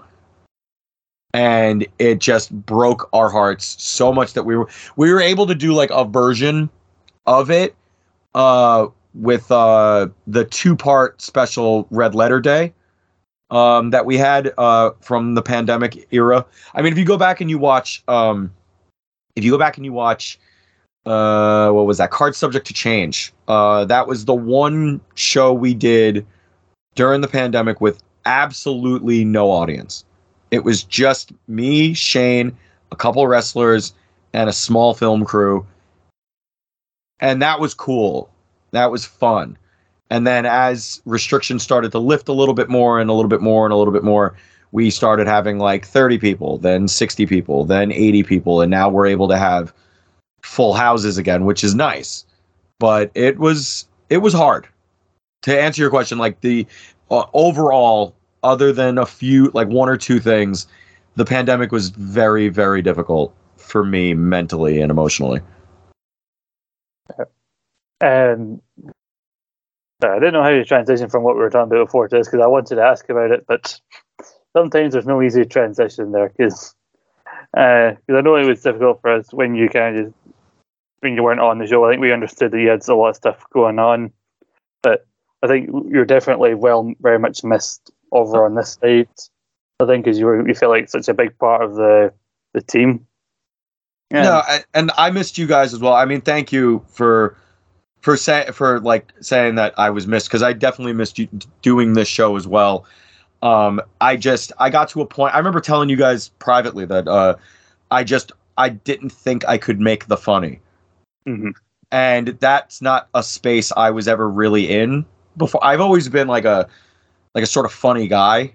Like I, you know, I always try and make people laugh, but when I couldn't bring myself like I didn't want to come on and be facetious or be um or like try too hard to be funny and end up being miserable. Um I didn't want to do I didn't want to put something out that I didn't that I wasn't going to think was my best work if that makes sense. Yeah, yeah, I, I totally understand.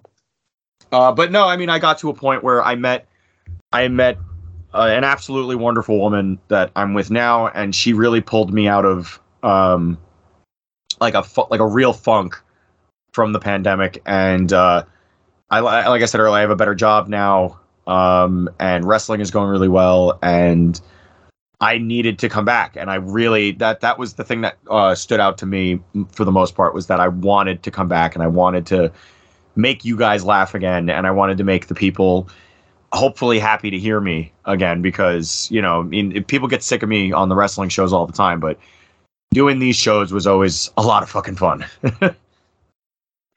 Yeah, because like I I've been a lot of shows since you've been going. I know I made a, a corrected joke about uh, about carrying Rogan Reigns earlier when I said that I was like in a, in a, joking way, but I did feel like I was doing quite a few shows like stuff with Paul and like doing SmackDown, which now Paul's on, and then doing stuff with Carl and occasionally maybe doing something with Nathan. I felt like going through the feed, I was sending Nathan a lot of stuff, and I'm like, like, can we please get other people on, or do we know when Jamie's coming back? Because like people are gonna get sick of hearing just shows. There's to be a point where people who listen to these shows are to get sick of hearing my voice. I mean i mean good on you though for like really stepping up when i went away. And i mean nathan and ben uh, have been doing their thing pretty much consistently the entire time too. And you like really stepped up and was just doing your like it really like you really like saddled it and just became like the like the benchmark. Like you were putting out a lot of shit. Like as i go through the um the like the feed like a lot of it is scott sits down with this person or scott does this or and, it, and it's a lot of like really cool shit and i really like i think that that's like commendable and you should be absolutely applauded for stepping up and holding it down like that feel like I was doing stuff outside. Like I think part of the reason I wanted Scott and Paul's to be on uh, Rogue Opinions feed. Well, there were a couple of reasons, but part of it was to add an extra show to the add an extra like show to the like feeds, which I thought would be quite fun.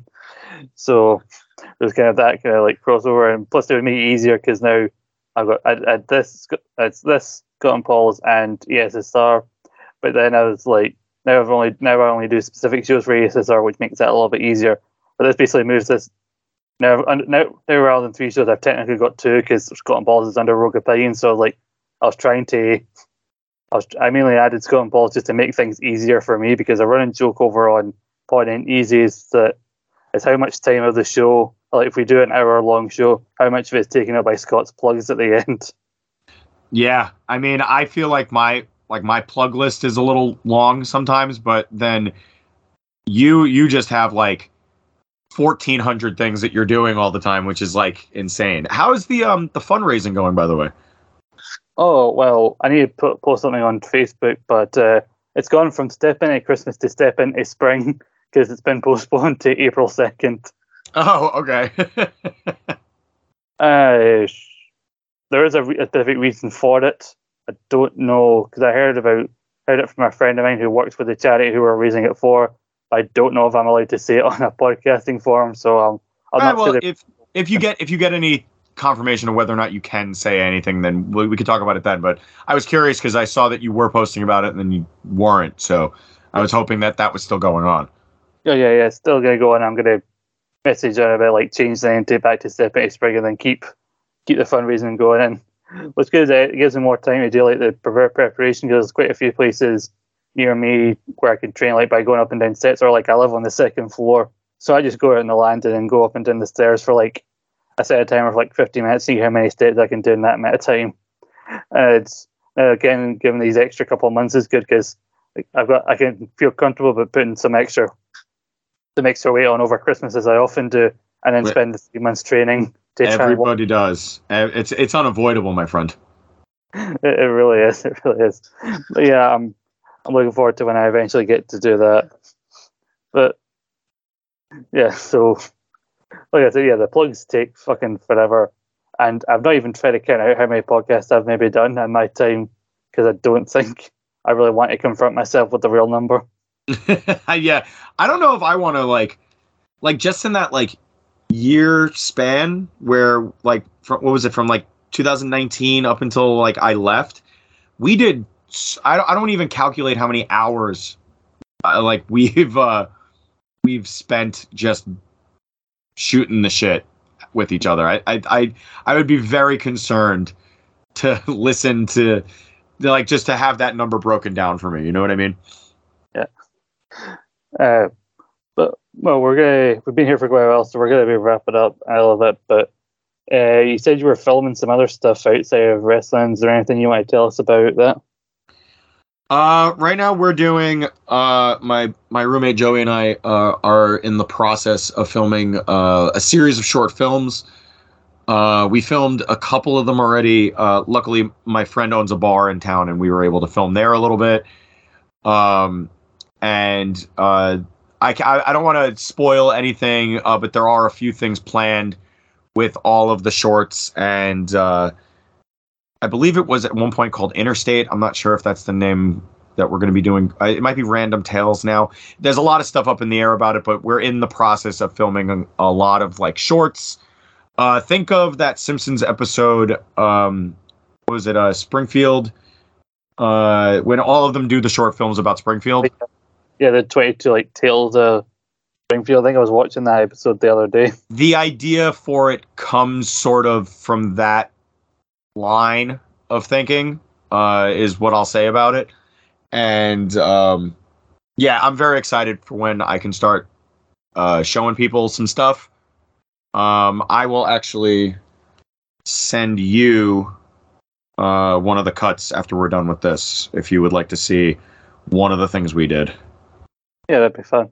Yeah, so I, again, stuff off the uh, the show that they won't get to see or hear. Uh, but uh, but yeah, so um, yeah, it was uh, it's it's been a lot a, a lot of that. I, I I've been helping my friend out at the bar that they that they own um a lot just to just to help him out just because like a lot of the stuff over there like the guy works six days a week so I was like I gotta do something for him. Um, and then uh, uh, with the wrestling, I am now like uh like an actual producer on the show. Nice. Uh, yeah, like I produce live segments. I direct uh, a lot of promos. I have a lot of moving parts during my day now that I did not have before, but it is um, it is a lot of fun to to say the least. I was thinking about that episode. Uh, but the sense is, what you said, that like kind of one of your ideas kind of comes from that. Like, obviously, I think the most famous part of that is the uh, the Steamed Hams skit, and I, I've joked for years, like, why is no wrestler thought of doing a variation of the Northern Light suplex and calling it the Aurora Borealis plex? the Aurora Borealis. This time of year, this part of the country, localized entirely within your kitchen. Yes.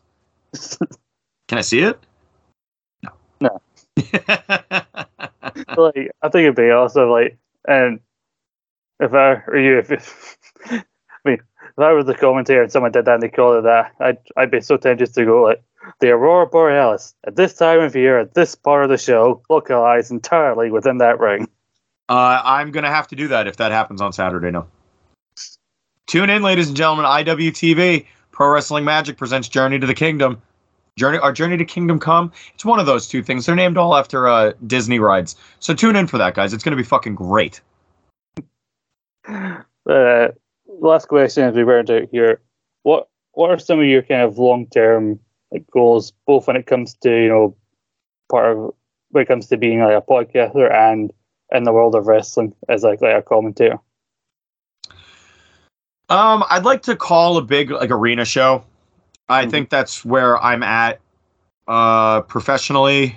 Uh it's where I'd like to be it's it's where I'd like to be moving forward. I have a big uh I have a big like plan for where I would like to be in a few years and where that is is possibly I would uh if I could call a wrestling show like at the Prudential Center one day that would probably uh, enable me to uh, die happy because I'm a big Devils fan. Uh, we unfortunately just lost our first game in 13 straight wins last night, uh, which was a bummer. But I'm not upset that it is over. I'm happy that it happened because the last few seasons for the Devils have been awful.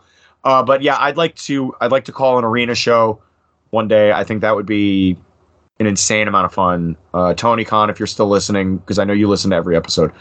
If you're listening, put me on Dark or something. I'd love to do that. Um, then definitely, definitely don't listen to that that episode of Selling Out or whatever it was where they definitely did not insult the concept of dark. no, of course not. Uh, just you know, put Ring of Honor on. top. put me on Ring of Honor. Fucking, I'll I'll call Ring of Honor like a motherfucker.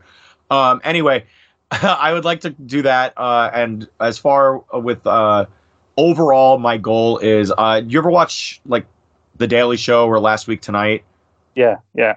honestly, my dream is to like host a show like that one day, like an editorial, straight to camera, uh, production piece like that. I think that would be the most fun I think I could ever have in my life because I love that style and everything. And I'm a little bit of a stand up. I can do stand up, but I think that format is like a ton of fun. And of course, go on The Price is Right and play Plinko. That's I've had that dream since I was three years old. Nice. nice. Well, everybody, that has been uh, one hell of a show. I mean, for two mem- two thirds of the A team, it's relatively short, but it's long for some. But Jimmy, I'm so happy that we finally got the opportunity to do this, and it was a hell of a lot of fun to have you on, my friend. it thank you for uh for like like staying on me about it and making sure that we were able to do this because this was a lot of fun a little therapeutic and it was a it was exactly what i wanted it to be. I wanted to make sure everybody understood why i was gone and that even though i'm back right now if i go away it's not because i don't i don't love you guys. It's just because life is life you know? But and i really appreciate you uh staying on it man. And like i said shouldering this place when i was away and keeping everything fun and fresh and everything. And uh, yeah, just thank you, man. It was a it was a hell of a lot of fun. Thank you very much. It's good to be back. It's good to be back. good definitely definitely good to have you back here i do i do sometimes hope for some people if they feel like talking about something that's why i always ask people ahead of time like if there's anything they don't want to talk about because i wouldn't want to you know make anyone feel uncomfortable but they're comfortable about talking about things and i'm always happy to be here listening you know I, I made I threw out my original opening to the show, which would which would definitely wouldn't have been I'm listening because I thought that maybe a bit too on the nose. You know, but I Oh, always- just live your Frasier dreams, you fucking, you fucking Frasier Mark. Come on. I definitely will not confirm or deny that amongst my collection I do or do not have a Frasier Funko Pop. But uh, Mm, mm, mm. anyway, but yeah, I, I'm happy having you here. And you know, you mentioned the stuff you're working on a little bit, but we'll say it again for the people in the back who probably weren't listening. But uh, go through your plugs. Uh, put your feet up, people. With with me and Jimmy on here, the plugs could take a while. So, Jimmy, as a guest, I'll let you go first and give your plugs. Well, thank you, Scott, as always. And uh, if you guys uh, are loving this and you aren't sick of my voice yet, this Saturday night, it is my birthday show, Journey to Kingdom Come, Pro Wrestling Magic, live, 6 o'clock Eastern Standard Time uh, on IWTV, independentwrestling.tv. If you use the promo code MAGIC, M A G I C, you get five free days when you sign up. So if you're on the fence, there's over a hundred promotions over there. If you love independent wrestling, if you love wrestling in general, check us out. We have a lot going on on this card. AEW star Sonny Kiss will be in the building. We have a Dark Arts title match. We have a world title match. We have tag titles on the line. A lot of big implications coming for our biggest show of the year, taking place December 31st, Kingdom Come 6. Um, and, and other than that, I'm Mr. Riot on the social media platform of your choosing, MRRI0T, because as we discussed, Counter Strike was a thing when I was a kid. Uh, go over there, check it out. Follow me to find out what's going on in Pro Wrestling Magic. Find out find out what's going on with me in my life if you so give a shit. And then, of course, stick around here on Rogue Opinions because I pop in and we do a lot of fun shit. And uh, oh yeah, Pro Wrestling Magic on the Twitter uh, is wrestle at Wrestling Magic. Instagram is Pro Wrestling Magic and YouTube.com forward slash Pro Wrestling Magic for all of your Monday morning magic needs. And I believe, if I look very quickly, it was somewhere in the neighborhood of 25 Monday morning magic episodes and 87 free matches that go over the course of our illustrious company's history. So uh, don't hesitate to check us out, ladies and gentlemen. Pro Wrestling Magic, and thank you, Scott, for having me here. No problem. Thank you for joining. And Remember, make sure you follow Pro Wrestling Magic and everything that Jimmy's doing and follow him on social media. You can get me on Twitter if you feel so inclined at Scott McLeod 1996. You can get Rogue Opinions on Twitter and Instagram at Rogue underscore opinions. Or you can get Scott Paul's Rambling Podcast at SP Rally. Both feeds uh, are available on all good Android podcast sites. That'd be Anchor, Spotify, iTunes, wherever you choose to get your podcasts. We're available there. We got good stuff here on Rogue Opinions. Uh, Easy with myself and Carl. We recently did an episode. Uh, hopefully, be out by the time this is out. If not, it'll be up soon. About the recent uh, show. A show that kind of flew under the radar. The Star Wars Tales of a Jedi series, the animated series that's now on Disney Plus. We had a little discussion about that, and we're eventually going to do Andor. We're not really looking forward to it. Uh, we got Rogue Retro Smackdown, myself and Paul. Hopefully, the Ro- Fully Loaded 2000 review is up yet because it's one of the best shows like me and Paul have ever done. That show, I think Paul's really starting to get into the groove of 2000 SmackDown, and we're hoping to across December barrel our way through the full build to SummerSlam so that we can come back and do SummerSlam right at the start of 2023. Uh, also on Scott Paul's on that feed, me and him have stuff about wrestling, uh, current day and retro stuff. We recently wrapped up Frasier season six and a lot of review there. We're all, and very soon we're going to have the first part and a series of retrospectives. We're going to have we've got a very special retrospective plan. Part one of which is coming out hopefully sometime in mid next week. Uh, we're not going to do part two until sometime in the new year, but let's just say it's a very interesting. We're leaving uh, the subject of the Rich retrospective mystery until the first episode actually goes live because we're very much looking forward and we're putting a lot of work in, into it. But also, Jimmy mentioned earlier, full gear review. Me, Jimmy, and Nathan are going to be back very soon, and we can all get together and review that. As usual with Rogue Opinions, when it comes to wrestling and movies and whatever, we're always the last review you hear. We we wait until everyone else is giving you their opinion, and then we give you ours, whether you wanted it or not. Uh, It's uh, it's the last one you need and the last one you're getting. That's perfect. And we hopefully will be doing some more stuff together. Uh, in the the coming months. Uh, and uh, Jimmy's hopefully back uh, on a semi regular schedule. But Jimmy, you know, this has been your show. Uh, you're the guest. Please tell the people what they're going to be hearing in their ear holes as we round out your little, uh, your little, your big boy. Now you've got your own entrance song and everything. Yes, uh, this song, uh, I just sent it over to Scott, so you're going to be hearing uh, the music I come out to every single month as Jimmy Riot. Uh, if you go on my Instagram, you can see me make my very first entrance uh, on Pro, Pro Wrestling Magic Television, uh, but it is called Spanish Bay by the Strawberry Girls. Uh, it's a great fucking song if you love progressive rock. Uh, so yeah, enjoy, ladies and gentlemen. And if I may sign us off in the way that I always sign us off for the 18 podcast, in the words of Wakko Warner, good night, everybody.